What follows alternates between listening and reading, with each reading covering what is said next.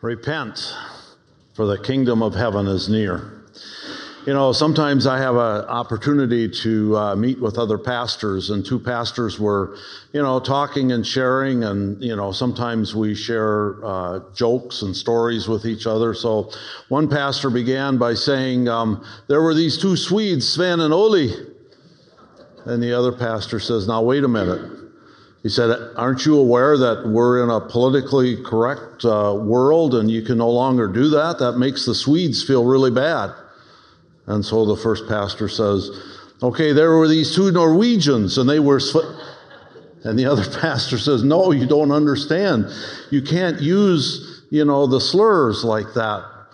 And so the second pastor thinks a little bit and he says, Okay, well, in the Old Testament, there were these Hittites, and the Israelites totally destroyed the Hittites, so there aren't any Hittites living. So, how about this? There were these two Hittites, and their names were Sven and Oli. uh, it's always good to wake up as we come together. Today we're talking about uh, the Father's kingdom. We're in this series on the Lord's Prayer. Last week, Alicia did an excellent job uh, kicking off this series and talking about the Father's character. And today we want to talk about the Father's kingdom. So, what is the kingdom? And if there really is a kingdom, who's the king in this kingdom? And of course, we know the answer to that. Uh, Psalm 95 says, Come, let us sing for joy to the Lord. Let us shout aloud to the rock of our salvation. Let us come before him with thanksgiving and extol him with music and song. For the Lord is the great God, the great King above all gods.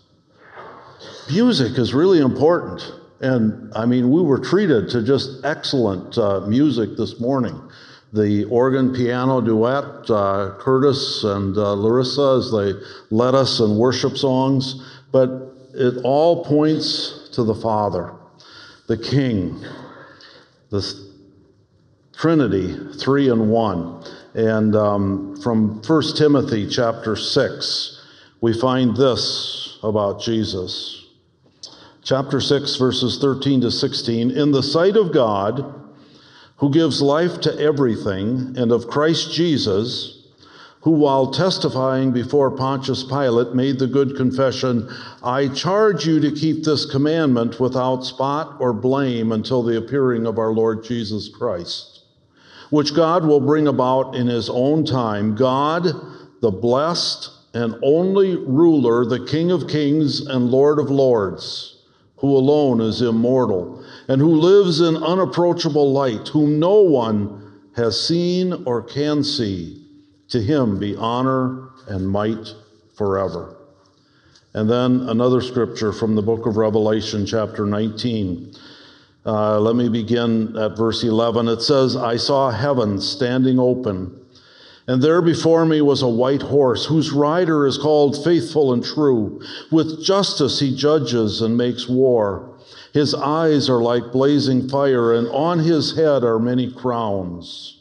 He has a name written on him that no one but he himself knows. He is dressed in a robe dipped in blood, and his name is the Word of God. The armies of heaven were following him, riding on white horses and dressed in fine linen, white and clean. And out of his mouth comes a sharp sword with which to strike down the nations. He will rule them with an iron scepter. He treads the wine presses on the fury of the wrath of God Almighty.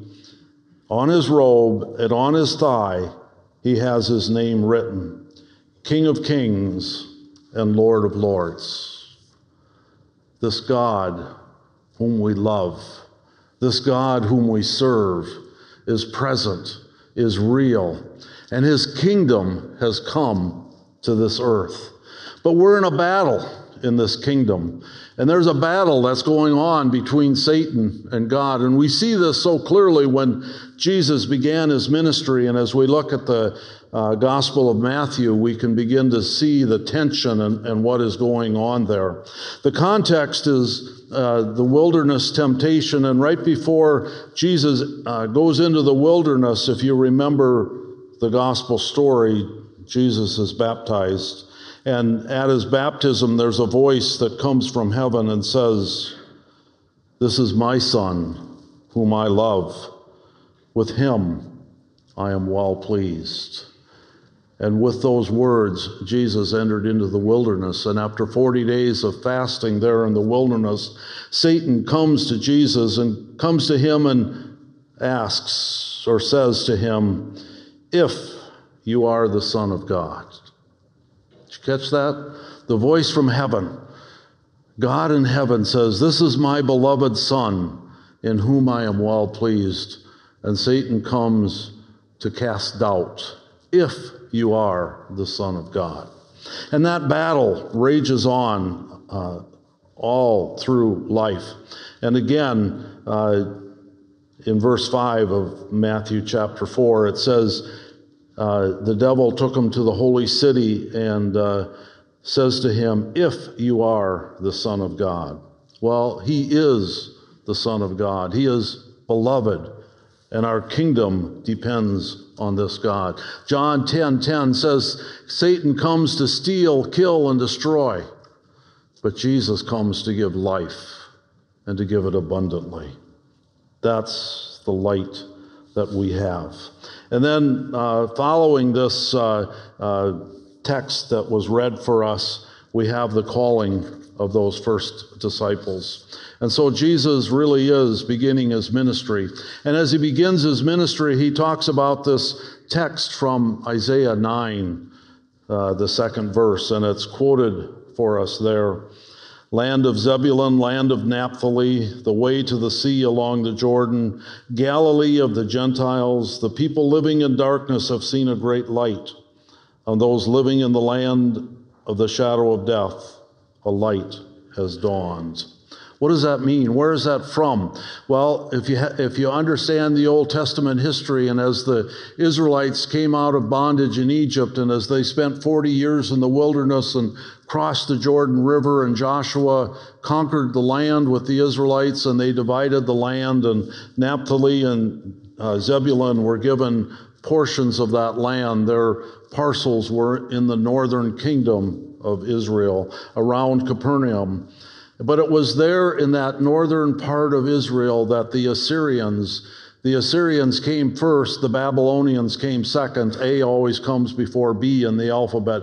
But the Assyrians were first, and as they entered into Israel, they came through Zebulun and Naphtali and caused great destruction and harm. And so, this is the area where Jesus uh, begins his ministry, and he begins his ministry by saying, Repent for the kingdom of heaven is near.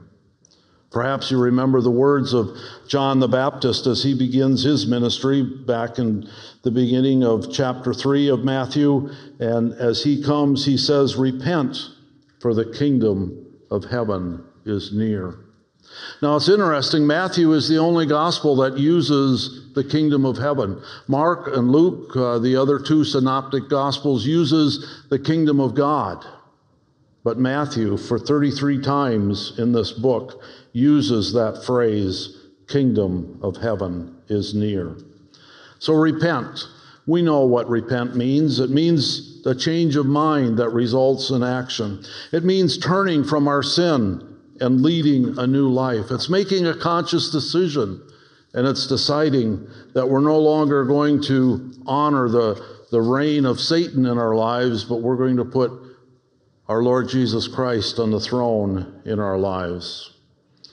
In catechism, I could probably ask this question and, and I could call on any one of you to respond to the question from the catechism because we've all been through confirmation, right? The catechism question is What is the kingdom of God?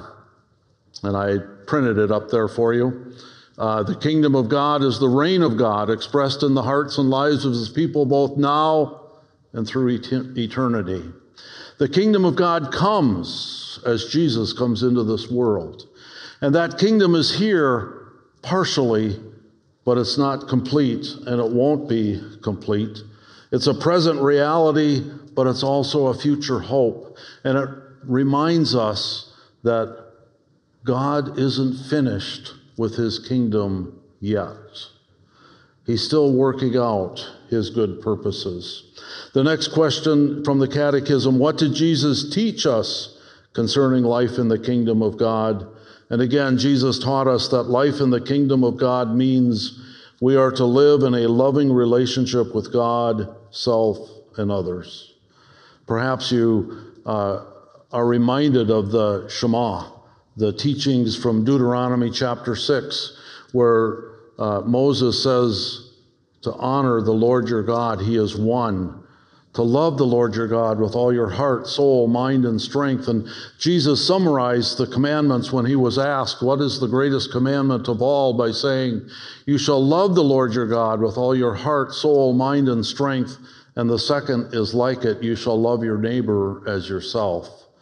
And it's really a summation of what this answer to the question, What did Jesus teach us concerning life in the kingdom of God? It's all about loving relationships with God, self, and others. So, what does this mean for us, and how does this uh, come into play in our lives as we think about the kingdom of heaven? What does the kingdom of heaven look like in our lives? And we are reminded of uh, the Old Testament, the New Testament, the Old Covenant, the New Covenant.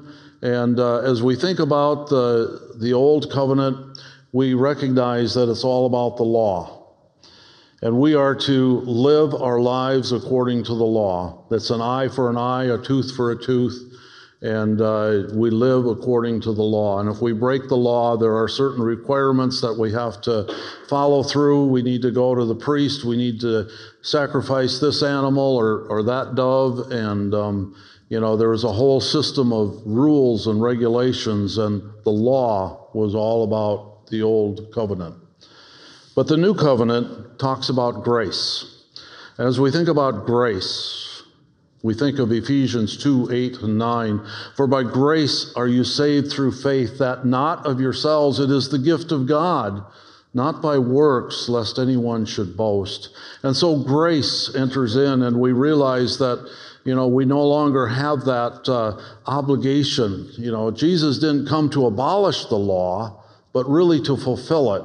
And it is through His grace, it is through His sacrifice on the cross at Calvary that we receive the grace that is so freely given. Uh, an acronym for grace would be God's riches at Christ's expense. He went to the cross that we would have freedom. He went to the cross that, that we would be forgiven of our sin he went to the cross to shed his blood once and for all so that we would be set free from the burden of our sin.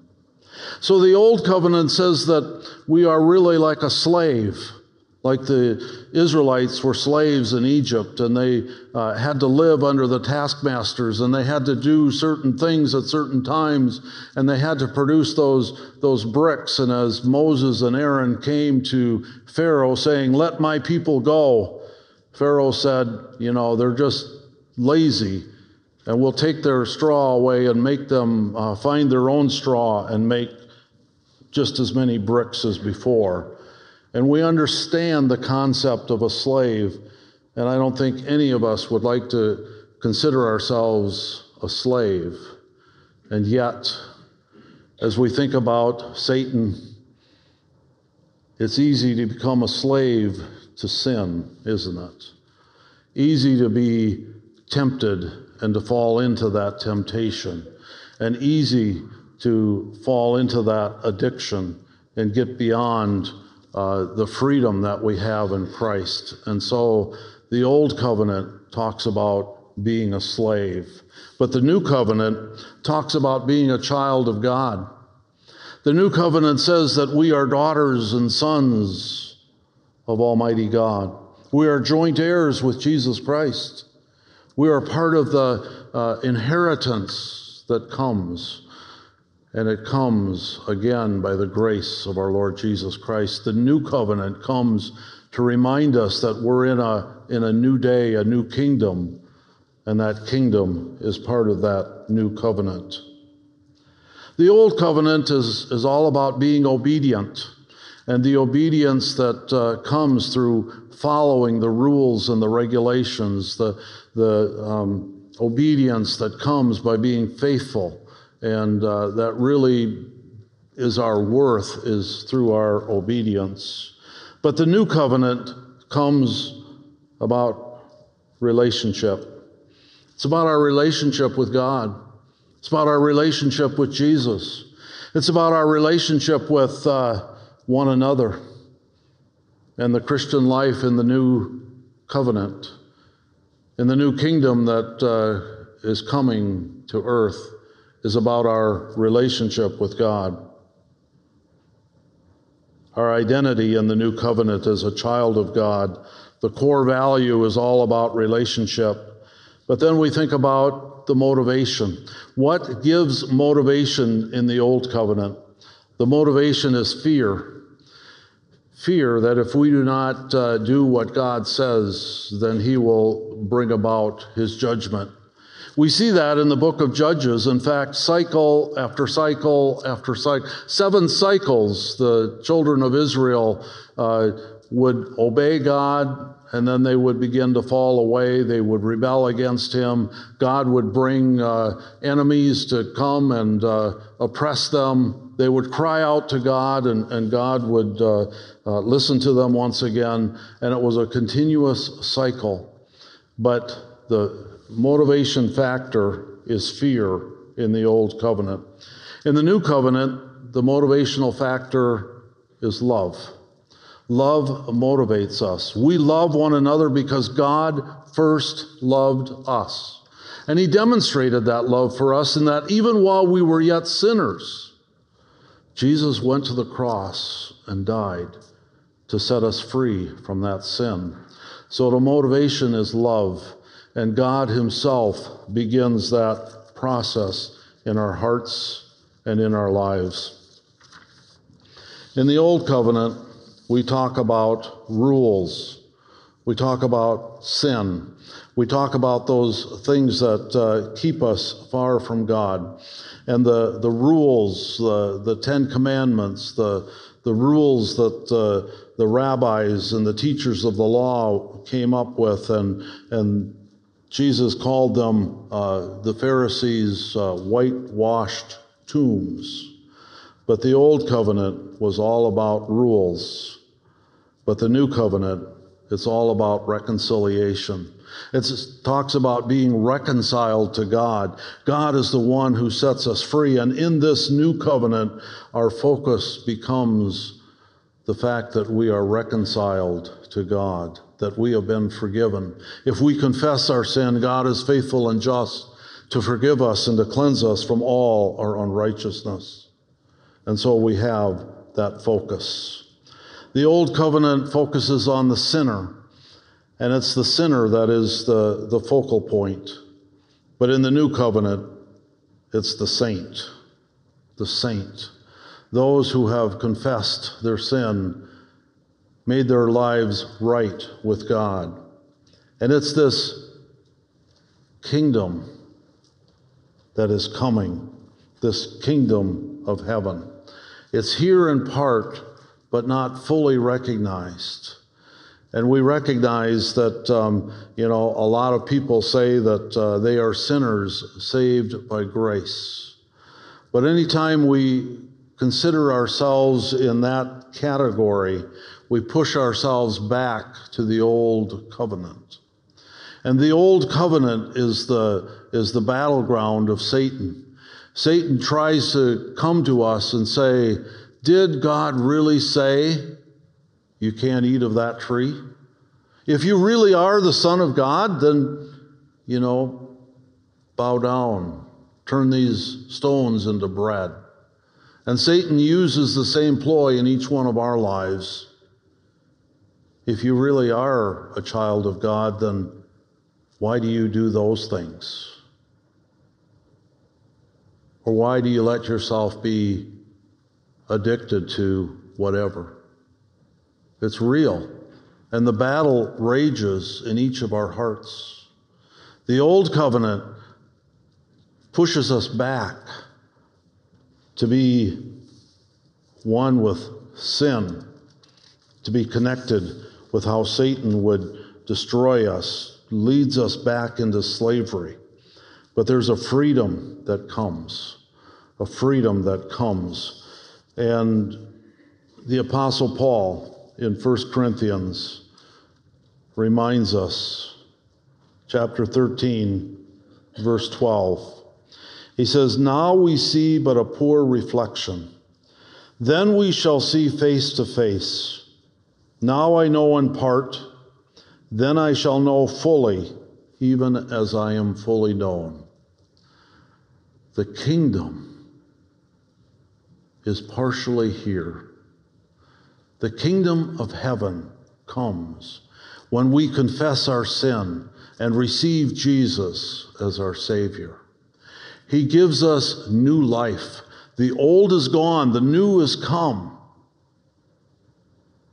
We are purchased by the blood of Jesus Christ.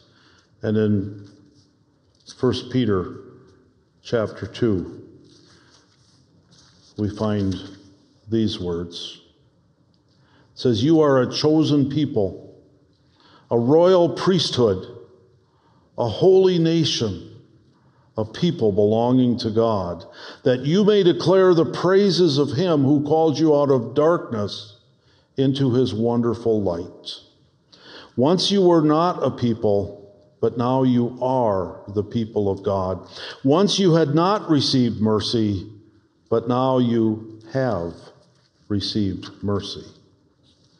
We are God's people. The kingdom of heaven has come near, and the kingdom of heaven is there for us to grasp, to live by, to take hold of, and to recognize that we have let go of the old and we are part of the new.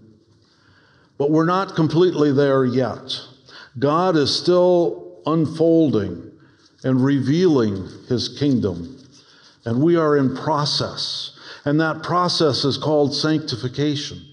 And that sanctification process is not just a, a straight line that moves up like a graph, but it's a line that maybe we have some successes and rewards, but then we, we sin, we fall short, we miss the mark, and we fall back. But in the process, Hopefully, we're moving towards the day when we take our last breath and enter into the kingdom of heaven, which will be eternal, our eternal home. John in the book of Revelation, chapter 21, says, Then I saw a new heaven and a new earth, for the first heaven and the first earth had passed away, and there was no longer any sea. I saw the holy city, the new Jerusalem, coming down of, out of heaven from God, prepared as a bride, beautifully dressed for her husband. And I heard a loud voice from the throne saying, Now the dwelling of God is with men, and he will live with them. They will be his people, and God himself will be with them and be their God. He will wipe away every tear from their eyes. There will be no more death or mourning or crying or pain, for the old order of things has passed away.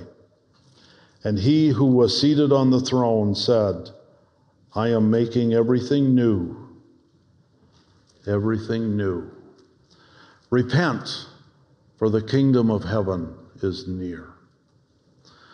This morning, it's an opportunity for you to draw near to that kingdom of heaven, to recognize the importance of repenting of our sin. Romans 3:23 says that we have all sinned and fallen short of the glory of God. In other words, we have missed the mark.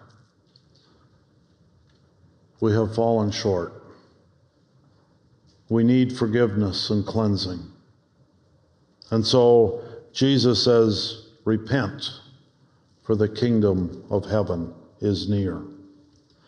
Repent. Let me pray.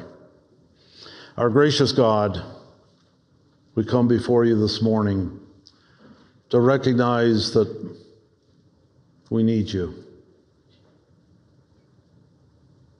As the hymn says, we are prone to wander, prone to leave the God I love. And Lord, the battle is real, but your kingdom comes. And even as the prayer says, may your will be done on earth as it is in heaven.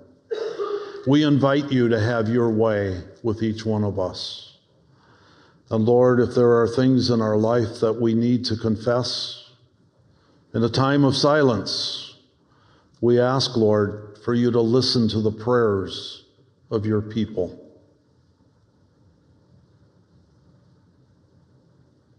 Your word, Lord, says, as far as the east is from the west, so far do you remove our transgressions from us. Lord, the victory is yours. The kingdom of heaven is near. Help us to live knowing that your kingdom is in us.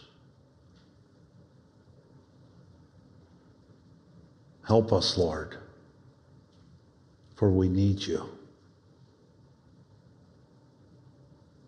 We thank you. In Jesus' name.